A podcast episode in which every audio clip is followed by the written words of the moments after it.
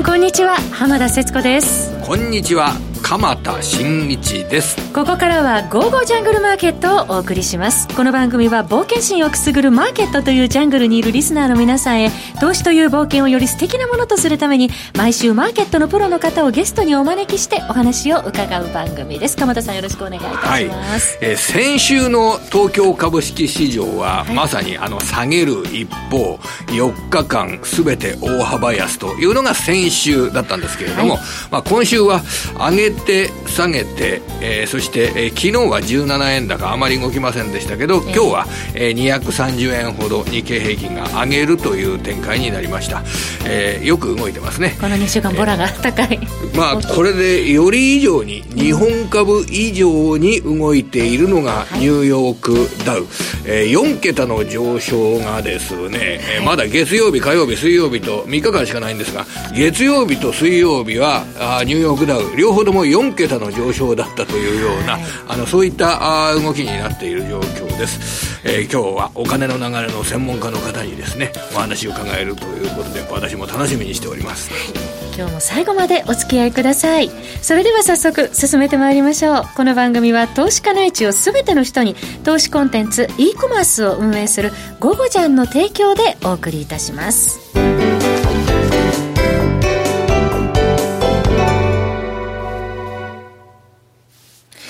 えー、先ほど鎌田さんのお話にもありました、はい、アメリカ株、昨晩は急進となって戻ってきたという格好になりますけれども、ね、あのー、まあ、昨日については、ダウ採用銘柄の上昇率トップがユナイテッドヘルスという会社で、ユナイテッドヘルスという会社は保険業の会社なんですけれどもね、はい、えー、これは、あのーいわゆる、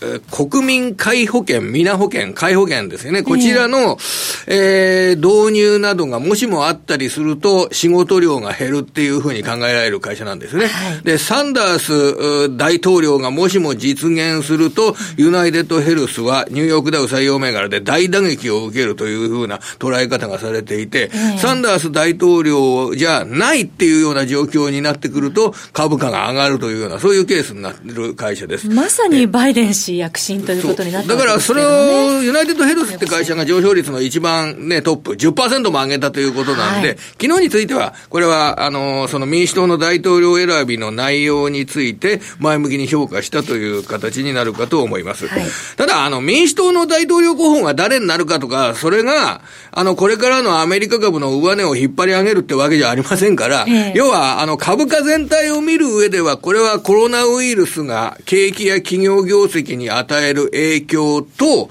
株価の水準を見ながら、株を買った方が得だっていうような気持ちになってくれば、株価が上がるので、やっぱりそこを大切に考えていかなきゃいけないという形になります。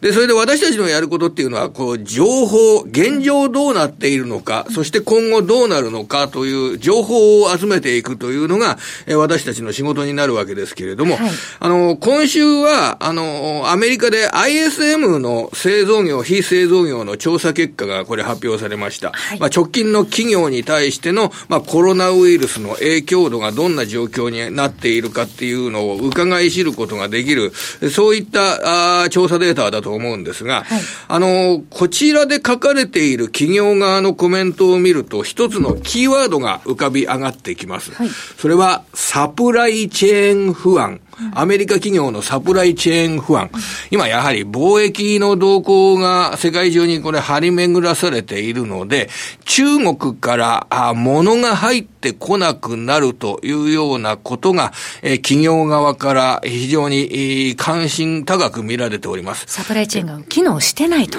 そうですね。あの、いわゆる中国の陸、陸の動きですよね。陸の道路の動きの中で封鎖されている場所ですとかがあるわけですよ。はいで、武漢っていう都市は内陸部の非常に大きな都市なんですよ。だからそこがドスンと、あの、武漢という都市があるとですね、そこを下げて、あの、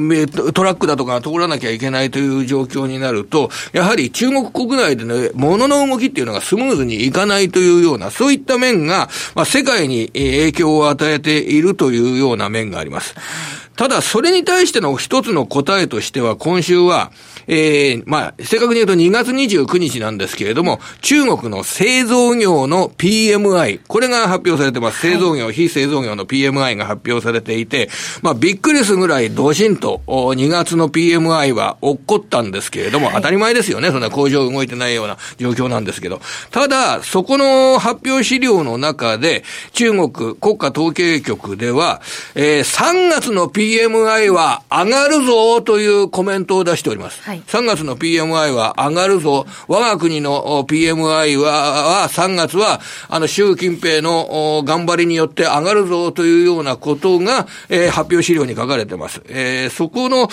中の数字を一つ紹介すると、えー、今の中国のその再開率、工場の再開率、はい、これが2月29日の段階だと78.9%。随分再開してるんですね、2月中に。それが3月末までには90.8%になるだろうということを中国ではあ見込んでおります。はい、もちろん、あの、共産党しか、あの、政党がないような一党独裁の国の国家の発表資料に何の意味味があるんだと言われてしまえばそれまでなんですけれども、えー、とにかく再開率といったものは3月はもっと、えー、広がって増えていくんで、えー、工場は動いて3月の PMI は上がるんだと宣言してます。上がるんだと宣言したら上がるんですよ、これ。あの、上が、上が、上がることになるわけですよ。その数字が出てくることになるわけですよね。だからそこの部分は、やっぱり、え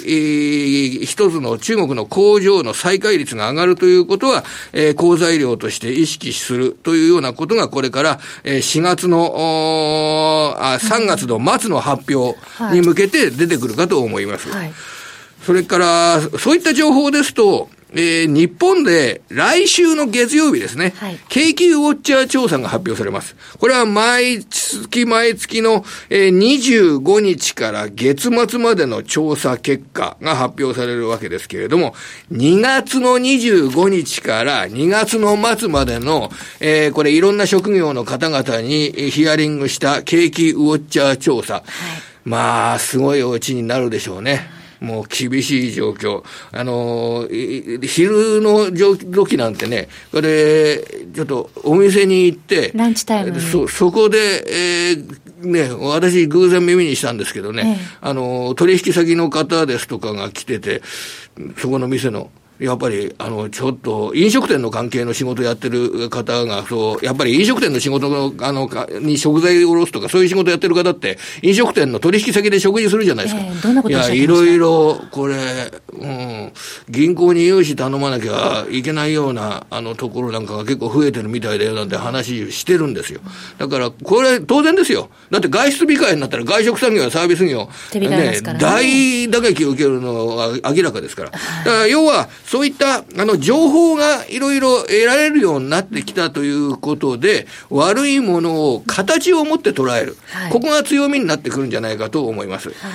あと最後は、あの、ウイルスに対するワクチンの開発ですね。今日もニュース出てまいりました、ね、これは、あの、武田薬品ですとかが、はい、あこのコロナウイルスのワクチン開発に着手するぞっていうことで、今週株価が上がったり、はい、あるいはマザーズの、えー、アンジェスですね。はい、あの、ま、マザー、あの、アンジェスっていうのは今マザーズ市場にまだ上場してる、ずっとマザーズ市場に上場してる会社なんですけれども、はい、これが、あの、新型コロナウイルスの共同開発を行うというようなことを明らかにして、ストップ高になって、で、要は、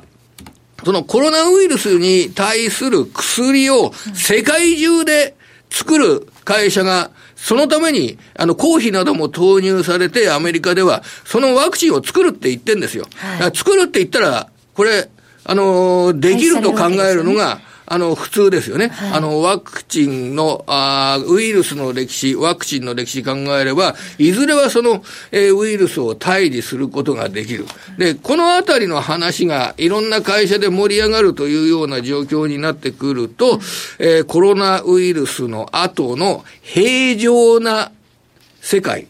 これを意識するような展開に、えー、まあ時間は要するんでしょうけれどもね。徐々にマーケットでも落ち着きを戻してくるようになりますよね。はい、で、株式投資するっていろんな人がいますけどね、あの、半年後悪くても、1年後良くなるんだったら、だんだん株式を買い下がるよっていうような人だって、これ、当然いるわけですからね。はい、いつ良くなるかはわからない。うん、半年見てりゃ大丈夫だろう。じゃあ半年、えー、月に1回ぐらい安いとこ買って、えー、2年後、3年後の資産が増えてるのを楽しむよっていうような、そういう方もいらっしゃるでしょうからね。はいそれぞれの投資スタンス、えー、分かれてくるところだと思いますが、この後は、はい、えー、為替のプロの方に今後のマーケットどうなるのか伺っていき、ね、FRB の緊急利下げなんかもね、はい、いろいろありました。ございますからね、これがもう楽しみに私もしております。はい、それではこの後本日のゲストの方お招きします。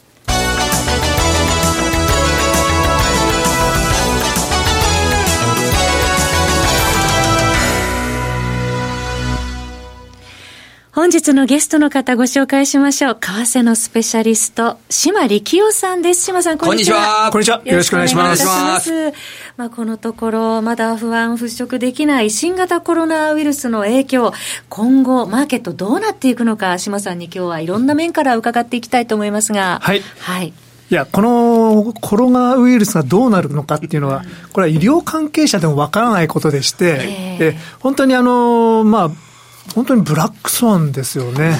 今年はやっぱり日米中のですね貿易協議がですね、まあ、とりあえず型がついて、これからちょっとあの経験を上向いていくんじゃないかと、そういうふうな見方が強かったところで、いきなりこれなので、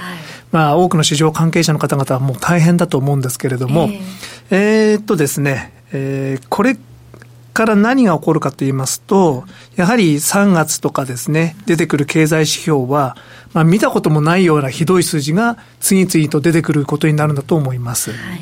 で、それに対応して、各国の中央銀行が、この間 G7 で共同声明出しましたけれども、利下げに動きました。まあ、ただ、利下げしたからといってですね、景気に有効かというとですね、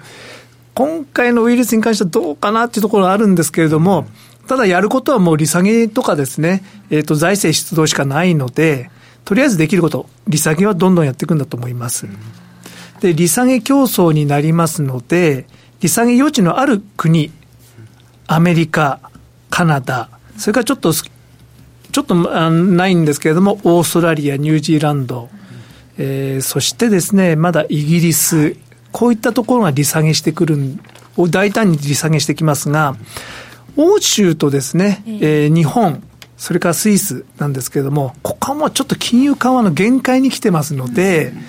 まあ、日本は円高にならなければの、のらりくらり、まあ、あの GPIF のですね、資産構成の見直しが、えー、の2020年のですね、4月からで、この3月にですね、決定されるんですけれども、えー、おそらく外債投資なんかの枠を広げる形になると思うんですが、はいまあ、そういうのを見せ玉に使ってですね、えー、まあ、円高をなるべく抑えて、はい、で、できるだけ、まあ、あの、やるとしたらもうマイナス金利の深掘りしかないので、まあ、そういう方向に行かせないようにしたいっていうところなんじゃないですかね。GPF は規模が大きいですからね、市場のインパクトもありますもんね。まあそうなんですけど、えー、世界のマーケットはもっと大きいんで。またあの GPIF なんですが、えー、まあ160兆円の運用資産なんですけども、うん、もう半分ぐらいは外なんですね。そうすると、まあこういうリーマンショックタイプのものが起こったときに、極めて弱い資産構成なんですよ。で、我々の年金なんですけども、はいその運用者の方も、まあ、リターンを求めるとしたら、まあ、外に出すしかないんで、どうしてもこうなるんですけども、いざこういうことになるとですね、あのヘッジしようがないところがありますので、えー、悩ましいところなんじゃないかなと思います。日本人が分散投資をやってもですね、外国株、日本株、外国債券、えー、それら利益を求めて分散投資をやっても、なんかみんな同じ方向に危機の時は動いちゃって、うん、こういう、こう、なんとか危機とか出てくると、みんな下がっちゃうような感じがするんですけどもね、これ、投資してるもの。おっしゃられる通りでですね、あの、1980年代とか70年代そういうことはなかったんですが、うんこの近年本当にですね、同じようにマーケットが動きますので、分散になってないんですよね。うん、えーそれで、あの、そこのき、このき、ね、こと、今週の FRB の利下げに伴って、あの、この基本的な見方っていうのはどうですか？島さん変化ありませんか？あの、一般的に言われるのは、日本は長期金利水準をコントロールして、あまり長期金利が動かないので、えー、今のように不景気色が強くなって、えー、いろんな国の長期金利が下がっていくとき、そして利下げを行うとき、その時には、日本は、え金融政策で打つ手がなく、えー、長期金利も一定の水準で止まっているので、金利が材料になると、日本円は買われやすくなる。この基本的なシナリオは、今もまだ変化はないですか、これは？あ、えー、そうだと思います。それは一つの理由としてあります。やっぱりどうしても緩和競争で、ま、緩和負けしてしまいます。ただですね、黒田総裁も、まあ、万が一の時には、深掘りをガーンと進めようっていう覚悟はできてるんだと思います。どこまでやるのかわからないんですが、まあ、銀行業界にすごく影響があるので、えー、どこまでできるかわからないんですけど、まあ、マイナス0.5ぐらいのマイナス金利とかですね、えー、そういうのを十分想定してらっしゃるんじゃないかなと思います。はい、あとですね、危機の時にどうしても円高になるのは、うん日本がやっぱり債権国だと、世界最大の債権国であって、えー、不景気になるとお金が必要になってきます。で、どうしてもお金は外にあるので、そのお金を国内に持ってくるっていう動きはどうしても出てきます。ですから災害ですとか経済危機の時に円高になりやすいっていう構造であるのは、これは変わらないと思います。はいで、は、じゃあ、ドル円相場を見る上、そして円相場を見る上では、あの、金利差というのは、一つの、機能している材料というような位置づけは持ち続けてもいいわけですかね、これ。あ、それは一つあると思います。すべてではないんですが、はい、最近あの、金利差もですね、えー、そんなにはっきりと、まあ、各国の金利も低いので、うんあまり相関関係がないように見える時もあるんですけれども、やはり緩和競争になってくると、各国全部ゼロになると、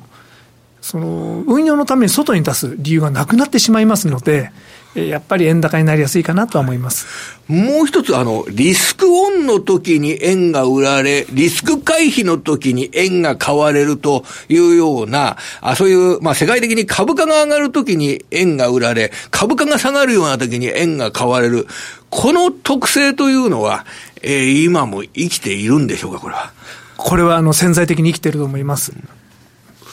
それともう一つです。あの、GDP が、日本の GDP が10、12月期発表された時に2月17日の週、えー、ここに、マイナスの GDP、えー、年、年率換算でマイナス6%台の GDP が発表され、かつ、えー、外出控えにインバウンド需要の消滅というような形で、不景気、日本の不景気色が浮き彫りになった時、ドル円相場、円が売られて、ドルが上がりました。株が買われる状況じゃないのに、えー、ドルが上がって円が下がりました。これを見ながら、日本人の資産が日本円から逃げていってるんじゃないのか、非常に質の悪い円安場面が訪れたんじゃないのか、っていうような言い方が、まあ2月の17の週などに一時的に言われたようなケースがあるんですが、こういった動きはこれから出てくるんでしょうかね、これは。えっとですね、正確に言いますと、あの、そういうふうに見えた瞬間ではありました。あの、まあ、日本の成長が落ちて、もう外に行かざるを得ないから、円が安くなると。で、そう見えた瞬間だったんですが、まあ、実態はですね、まあ、GPIF がですね、おそらくずっとドル円を買ってたので、そうなんですマーケットがショートになっちゃった、ドル円のショートポジションが溜まっちゃったんですね。そういうことだったんですか。えー、で、ちょっと上に上がった瞬間に、その、その奴隷のチャート見ますと、大きな三角持ち合いに見えます。うん、で、125円あたりからのトレンドラインがですね、瞬間上抜けしたように見えたんですね。うん、それでテクニカル系のトレーダーがわーっと買ってきて、ヘッジファンドとか。で、そのためにショートポジションが、あの、損失、損切りを迫られたために2円ぐらい上昇しました。で、その時は確かにですね、日本売りだっていう感じでしたし、あと、その時はまああのアメリカの株のマーケットも落ちていなかったんです。うん、ええ、ところが、その12月の20日までは OK だったんですよ。でも21日の製造業 PMI の数字が悪くて、はいはいはい、で、またあの、イタリアでの感染が広がったっていうのが出てきて、はい、急にアメリカの株も怪しいってなってきたんですね。それを見て、じゃあ、あの、今はですね、円売りでやってたんだけれども、方向が変わるかもしれないっていうことで、急にスペキュレーターの円売りしてた人も急に円を買い戻して、一気に落ちることになったっていうところですね。はい結構これ、ドル円がとりあえず2、3週間見ると、動いたように見えるんですけど、今までトランプ大統領になってから、えー、ね、史上最低のボラティリティっていうような状況になってたドル円が、なんか少し動いているように見えるんですけど、どんな戦い方すればいいですかね、これで。いろんなことを今、ね、伺いましたけれども、どんなことやって実践的に戦っていけばいいですかね、これ？えっとですね、うん、ちょっとどんなことって一言でも言いにくいんですけれども、あのーそのシナリオがコロッコロッと変わっちゃうんですが、うん、やはりあの、一つのシナリオに固執せず、うん、あ、次はここだ、次はここだっていう、はいはい、あの、マーケットのテーマに沿ってポジションを変えていく方がいいんじゃないかなと思います。で、徐々に動きやすくなってきてます。あの、ダウなんかも1000ドルぐらい動くじゃないですか。ちょっとマーケットが壊れてきてるので、えー、なんかですね、リーマンショックの1年前ぐらいの雰囲気になってきました、徐々にマーケットのボラティリティが高まってですね、どこに歪みがあるのかっていうのはまだちょっとわからないところではあるんですが、2021年とか大変なことが待ってそうな気がしますよね。まあ、そのマーケットを動かす要因の一つとして、今週は3月3日にアメリカでスーパーチューズデーを迎えました。はい、民主党大統領候補を選ぶ予備選挙党員集会が全米14州1地域で、えー、一斉に行われたわけなんですが、まあ、ここでバイデン氏が、えー、復活してきたというところで、はい、マーケットは緊急利下げの時よりも大きく、はい、あの、アメリカは動いたわけですけれども。まあ、あの、ガンドラックさんも言ってますし、僕もそう思うんですけども、やはり今のマーケットの最大のリスクは、はいサンダースさんがもし大統領になったらどうしようっていうところですよね。まあ、あの、僕はサンダースさんの支持が伸びるっていうのは、もう本当に心情的によくわかります。で、それまで、全く手を打ってなかった。えー、そういうあの、その、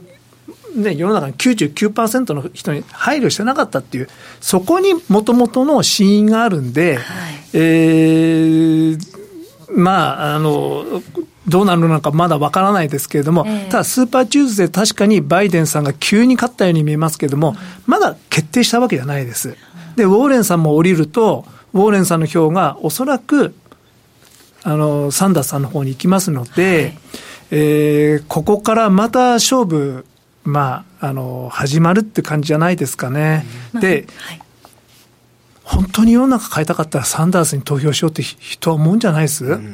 いや、政策めちゃくちゃですよ。そんなこと誰でも分かってるんですよ。それはあの、日本で見れば、令和新選組に投票するような、バカじゃないかっていう大学無償化、公立大学無償化っていうのが結構ね、あり、若者の支持がね、えって感じしますね。いや、財源はどこにあるんだって言われたらそうなんですけど、でも大学無償化にしてる国なんていっぱいありますよ。ロシアもただですし、ドイツも実質的にただですよ。ええ、ただ、マーケットとしては、そのバイデン氏の政策の方が、市場には交換されやすいというところで市場にはそれはそうです。えー、そうです。ですね、市場的にはそうなんですけどね。それで、どっちかしか、あの、候補にならないわけですよね。あの、バイデンさんがサンダースさんで。で、どっこっちが出てきた方がトランプ大統領には勝てる。こっちが出てきたら、まあトランプ大統領には勝てないっていうような話っていうのが、そういうこと言う人もいるんですけど、一緒はいかがですかね、これ。今のマーケットのコンセンサスとしては、どちらが出てきても、おそらくトランプ大統領が勝つだろうと。で、うん、えー、サンダースさんが出てきた場裏、まあ、サンダースさんが当選することはほぼないだろうからと、共和党支持者の人もサンダースを応援してるみたいな、というところはありますが、ただ2016年の時も、トランプ大統領が当選するなんて誰も思わなかったわけですから。